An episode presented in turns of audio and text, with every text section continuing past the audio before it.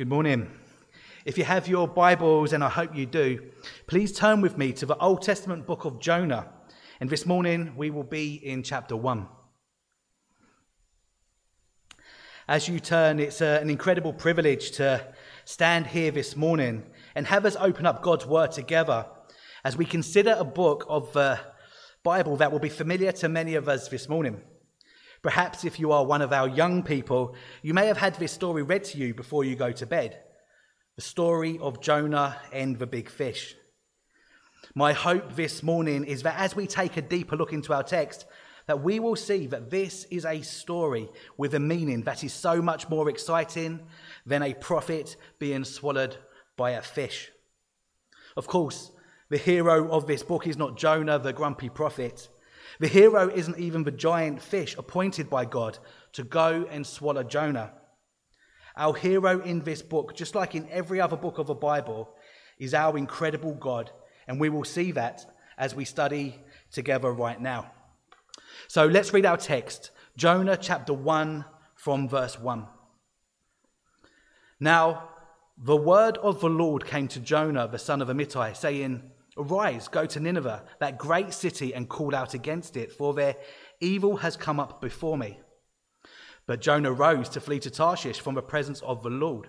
He went down to Joppa and found a ship going to Tarshish. He paid the fare and went down into it to go with them to Tarshish, away from the presence of the Lord. But the Lord held a great wind upon the sea, and there was a mighty tempest on the sea, so that the ship threatened to break up. Then the mariners were afraid, and each cried out to his God, and they hurled the cargo that was in the ship into the sea to lighten it for them. But Jonah, he'd gone down into the inner part of the ship, and he'd lain down, and he was fast asleep. So the captain came down and said to him, What do you mean, you sleeper? Arise, call out to your God. Perhaps the God will give a thought to us that we may not perish. And they said to one another, Come, let us cast lots that we may know on whose account this evil has come upon us. So they cast lots and the lot fell on Jonah. Then they said to him, Tell us on whose account this evil has come upon us. What is your occupation and where do you come from? What is your country? And of what people are you? And he said to them, I am a Hebrew, and I fear the Lord, the God of heaven, who made the sea and the dry land. Then the men were exceedingly afraid and said to him, What is this that you have done? For the men knew that he was fleeing from the presence of the Lord because he had told them. Then they said to him, What shall we do with you that the sea might quieten down for us? For the sea grew more and more tempestuous. He said to them, Pick me up and hurl me into the sea, and the sea will quieten down for you, for I know it is because of me that this great tempest has come upon you. Nevertheless, the men rowed hard to get back to dry land, and they could not, for the sea grew more and more tempestuous against them. Therefore, they called out to the Lord, O Lord, let us not perish for this man's life, and lay not on us innocent blood for you. O Lord, have done as it pleased you.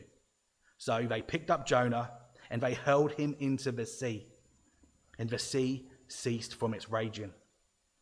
Then the men feared the Lord exceedingly and offered a sacrifice to the Lord and made vows. And the Lord appointed a great fish to swallow up Jonah. And Jonah was in the belly of the fish for three days and three nights. This is the word of the Lord. So, before we dig into our text this morning, I'll be referencing other parts of the book of Jonah. So let's just do a quick 60 second, 100 foot flyover of the following three chapters of this fascinating book that we'll be reading today. So you may remember that in chapter 2, the chapter straight after ours, Jonah is brought to his senses from deep within the belly of this fish as he cries out to the Lord in prayer. The Lord then spoke to the fish and it vomited Jonah out onto the dry land, back in the direction of Nineveh the place where he was originally asked to go. Jonah then makes his way to this great city and he tells them, Yet 40 days and Nineveh shall be overthrown. That's chapter 3, verse 4. And in response, the people of Nineveh, more than 120,000 persons, from the greatest to the least, believed God and responded in repentance by fasting and putting on sackcloth. And then in chapter 4, the final chapter of this short book, we see Jonah's reaction to all that has just happened. Just the four chapters and only 48 verses long. Jonah is an incredible book, and today we're going to zoom in and focus on two aspects which I think will be particularly helpful to us as we continue to get excited about evangelism within Eastbourne over the coming months. Firstly, today we are seeking to look at the call of Jonah and what that looked like in its context roughly 2,700 years ago, and as he was told to take a message of judgment to Nineveh, and how that relates to us and our mission as Christians today in 2021. And Lord willing, if asked to come back and preach again in a few weeks' time, we will rejoin where we finished today in the book of Jonah and look at the sovereignty of God and what that means to us as an evangelistic church, as a group of believers that want to share the most precious and important thing that we have in our lives as Christians the hope that we have in our Lord Jesus Christ. So let's go back to our text, Jonah chapter 1, verse 1. Now the word of the Lord came to Jonah, the son of Amittai, saying, Arise, go to Nineveh, that great city, and call out against it, for their evil has come up before me. So that's God's command to Jonah, and here is his response. But Jonah rose to flee to Tarshish from the presence of the Lord, which is in completely the opposite direction in Spain. So this morning, here we have a prophet of God called Jonah being given a direct message from the Lord to arise and go to Nineveh, that great city, which is modern day Mosul in Iraq, and call out against it. A direct, easy to understand instruction from God. And of course, it's easy to read this and for us to roll our eyes at Jonah as we say in our minds, why didn't you just do as you were told? Your mission is clear. Take this message of judgment and deliver it as clearly as you can. Mission accomplished. Well, before we use this text to hold a mirror up to ourselves and our own lives this morning, let's spread, spend some time briefly to understand the context of this passage. Jonah was, of course, a prophet to the ten northern tribes of Israel, sharing a similar context setting as Amos during a time of relative peace and prosperity in Israel. During this time, both Syria and Assyria were weak, allowing Jeroboam II to expand the northern borders of Israel back to where they were during the time of David and Solomon. 2 Kings chapter 14, verses 23 to 27. And although Israel enjoyed a season of prosperity, spiritually, they were bankrupt. Amos chapter 4, verse 1. Nineveh, originally founded by Nimrod, was infamous for being a hostile, evil, violent city. Commentators suggest that the population would have been around 120 to 150,000. So if you add Eastbourne and Hailsham together, we would be similar in number. But unlike Eastbourne, this place was not known for its hospitality and welcoming of guests. If you were to have braved a visit during this time, you would have found a walled city, warning visitors away with some of the most X rated violent acts you can imagine. Ironically, if you are familiar with this book of the Bible, known for its fish narrative, the nation was known to worship many idols and false gods, including Dagon, the fish god. And many Bible commentators, when discussing the motivation, or rather lack of motivation, for Jonah wanting to go to Nineveh, sometimes lean on the point that Jonah was probably very scared as a Jewish prophet to go into this unwelcoming city. Some have suggested it would have been a deadly mission. And maybe we can sympathize. If we were to ask for volunteers this morning to take a message from the Lord to Afghanistan right now, you can begin to feel what a challenge that would look like. However, Jonah doesn't leave it to our imaginations for us in, his, in examining his mindset. In fact, he tells us exactly in chapter 4 what he was thinking. Please turn with me now to chapter 4 from verse 1.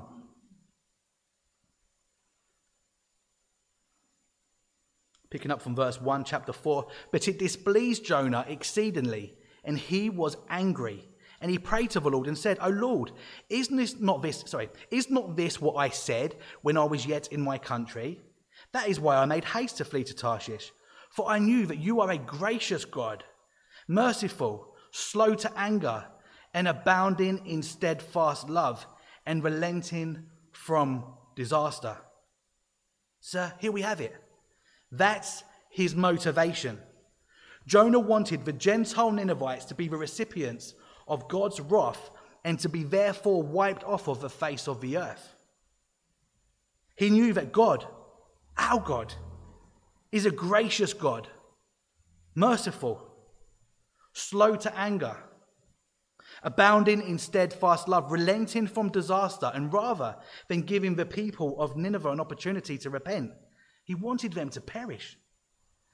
The Ninevites were clueless to the way of salvation. Here they were in their wicked sin, heading for total destruction. And yet, God, because of his steadfast love, relenting from disaster, he chose to send a warning through his prophet Jonah.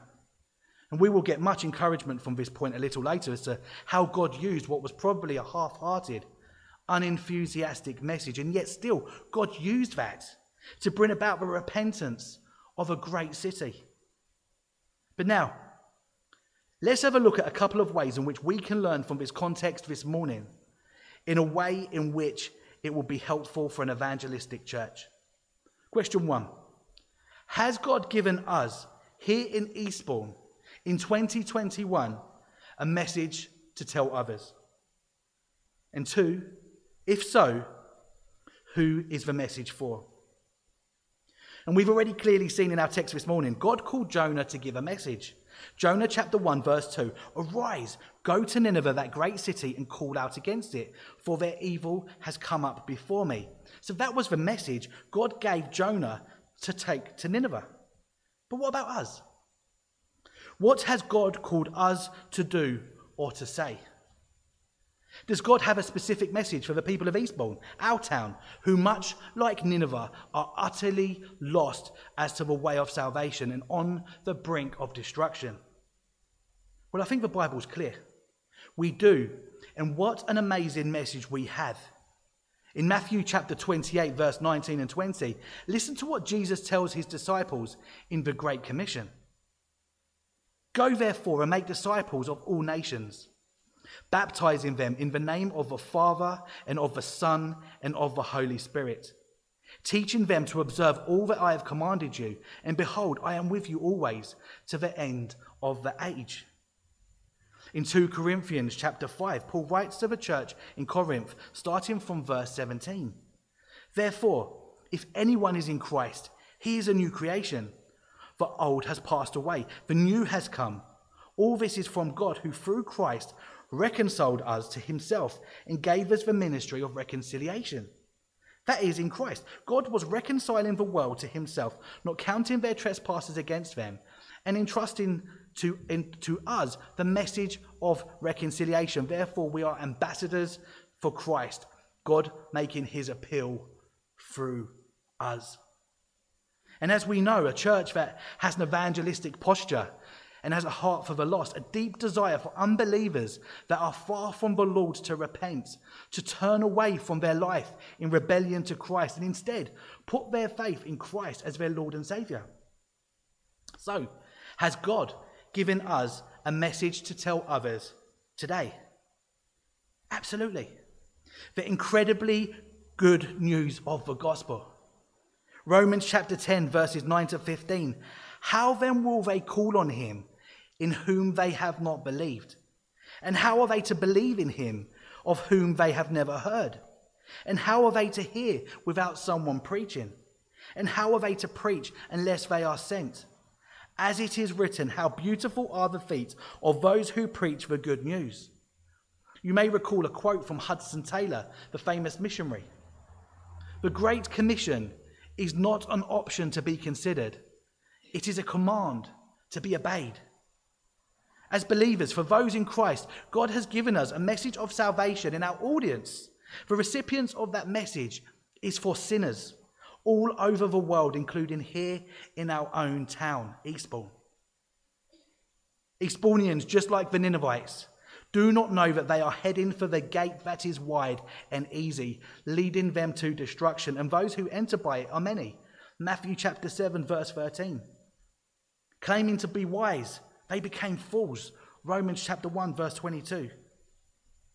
Eastbournians, here in our town, many of whom are strangers to us at the moment, but will almost certainly include family members, friends, work colleagues, neighbours, lost people that do not know their left hand from their right hand, just like those busy in their everyday lives, sat there in Nineveh, oblivious to their looming destruction.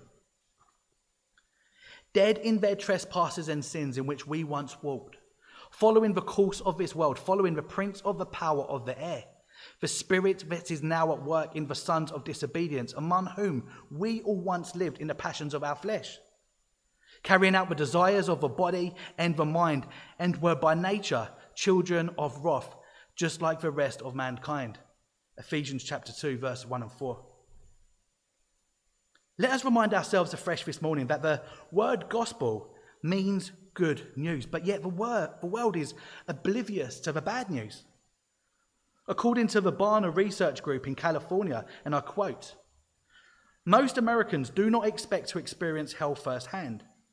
Just one half of 1% expect to go to hell upon their death. Nearly two thirds of Americans, Americans, at 63%, believe that they will go to heaven. 57, 57% of the people polled felt that they will get to heaven because of some form of good works, leaving another 6% believing that their entrance to heaven would be based upon the fact that God loves all people and will not let them perish. Now, anyone that has spent time sharing their faith with an unbeliever will know that the Atlantic Ocean does not change this tragic, common, unbiblical opinion the opinion that people are generally good, that the term sinner is reserved for those really bad people, and that most people on the day of judgment will have their good and bad deeds weighed, and because of a confidence in their own good works, they will be declared innocent. A foolish and deadly confidence in their hard work. A confidence in the faith that their parents or husband and wife has. A confidence in their charitable giving a confidence in their church attendance, or a confidence in, in the world's biggest lie that which it is possible to be saved apart from Christ. Bible believing Christians know and understand that faith in Christ is absolutely and exclusively the only way in which somebody can be saved. In Acts chapter 4, verse 12, Luke writes, And there is salvation in no one else. For there is no other name under heaven that has been given among men by which we must be saved. As Christians, we often talk about the second coming, but it seems that half the world have never heard of the first. We read in Romans chapter 3, verse 23 For all have sinned and fall short of the glory of God. Jonathan Edwards famously said, We contribute nothing to our salvation except the sin that made it necessary. For by grace you have been saved through faith, and this is not your own doing. It is the gift of God, not a result of works, so that no one may boast. Ephesians chapter 2, verses 8 and 9. You see, that's the heart of an evangelist. That's the heart of a church that wants to reach the lost. Evangelism is just one beggar telling another beggar where to find the bread. And if you are here this morning and unsure of your salvation, or maybe watching online, and you've never considered these things before, you need to, as an absolute priority, ask yourself the question as to where you will be spending eternity. Because it is only those in Christ that can turn around with absolute confidence and say that they know. The Christian knows, not because of anything deserving or righteous in themselves, but because of the confidence that they have in their Saviour, our Lord Jesus Christ. The believer knows that as a sinner, they were separated from a holy God, and that we have a just God who cannot and will not let the guilty go unpunished. And yet, as an act of love and mercy, he sent his Son who came and lived a perfect life and willingly and lovingly gave himself to die on a cross. An innocent, perfect man, fully God and yet fully man, executed to pay the price of guilty sinners, who he exchanges his perfect life of the life of the guilty, who on the day of judgment will be declared innocent because of the faith in the blood of our Saviour, the spotless Lamb. This is the incredible substitution of our guilty, dirty, sinful lives for his perfect righteousness. How blessed we are as believers to have experienced God's grace in our own lives. How can this not motivate us to go and shout this from the rooftops? There I was, dead in my sin, standing condemned, and yet here I now am, a child of God. But maybe you sit there and say to yourself, but you do not know how bad I've been, the secret sins, the darkest parts of our lives that we are utterly ashamed of. Yet our Saviour knows it all, and He still says, Come, remember the Ninevites. You do not have to sit there this morning and plan on cleaning yourself up before throwing yourself upon the Lord. That is like washing yourself before taking a shower. There is no purgatory for you. You do not have to work extra hard for your forgiveness. For those in Christ, it is finished. So, our second question this morning if we are to share this gospel message, then who is it for? Who are we to tell? And we've already covered this a little bit, but the evangelistic mission of the church is to reach the lost with the gospel. So, our target audience are sinners, everyone. In our passage today, we have seen that God used Jonah to show his mercy upon Nineveh, a great Gentile city, and we can be encouraged that God is still extending that mercy to sinners today. Metaphorically, if you was to think back to the ark, the door to that great big boat is still open. It has yet to rain. But the opportunity is limited. It is time stamped. We do not know when the door will be closed. We may think of Luke chapter 13, picking up from verse 22. Then Jesus went through the towns and villages teaching as he made his way to Jerusalem. And somebody asked him, Lord, are only a few people going to be saved? And he said to them, Make every effort to enter through the narrow door, because many, I tell you, will try to enter and will not be able to. Once the owner of the house gets up and closes the door, you will stand outside knocking and pleading, Sir, open the door to us. But he not answer. I don't know, sorry, he will answer, I don't know you or where you come from. And then you will say, But we ate and drank with you, and you taught in our streets. But he will reply, I don't know you or where you come from. Away from me, all you evildoers. We have to understand grace towards sinners will end. There will be no evangelism in eternity. The door will already have been closed.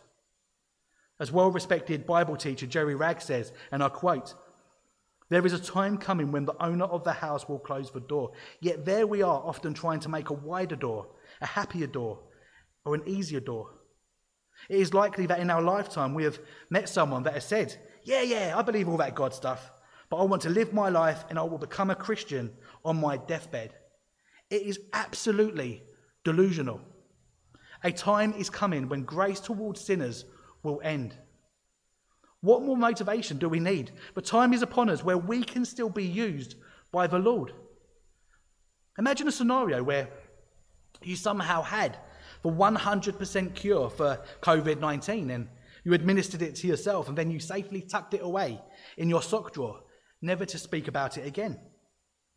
Complacency is not the friend of evangelism. If I knew that someone I loved was stuck in a house that was on fire, what would I do?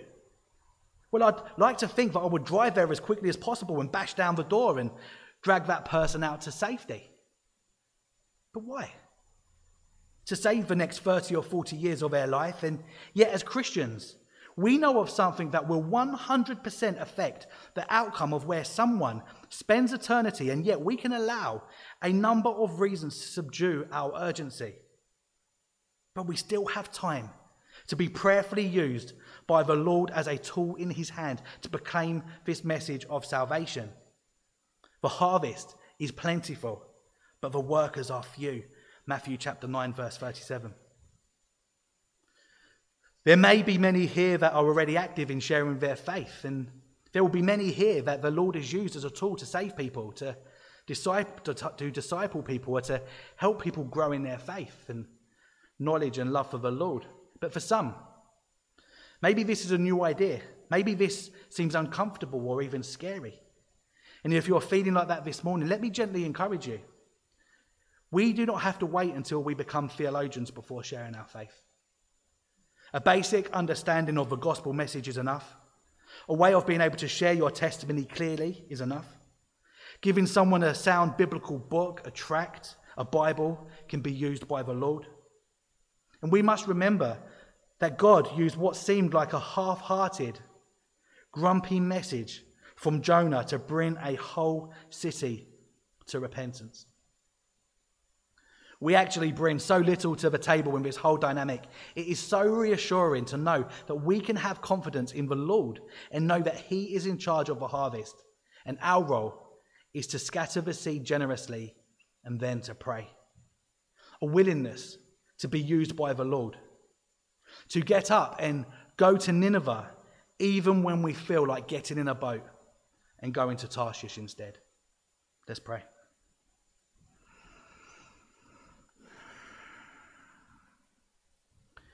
Heavenly Father, we thank you for your amazing word, Lord, that we can consider this morning. Father, we thank you that we have access to your, your Bible and the truth that you contain in it. We'll ask you this morning, Father, that if there's anything that I have said that is not of you, Lord, that we that you take that away, Father. But if there is anything that is useful, I pray that you stir it up in us this morning and throughout the week to really give us your heart for the lost, Father. We pray for your will to be done in this church and in our lives, Father, and that we are to be obedient and to be used as tools in your hand. And what a privilege that is, Father, that you have chosen us as weak vessels to share your amazing gospel message.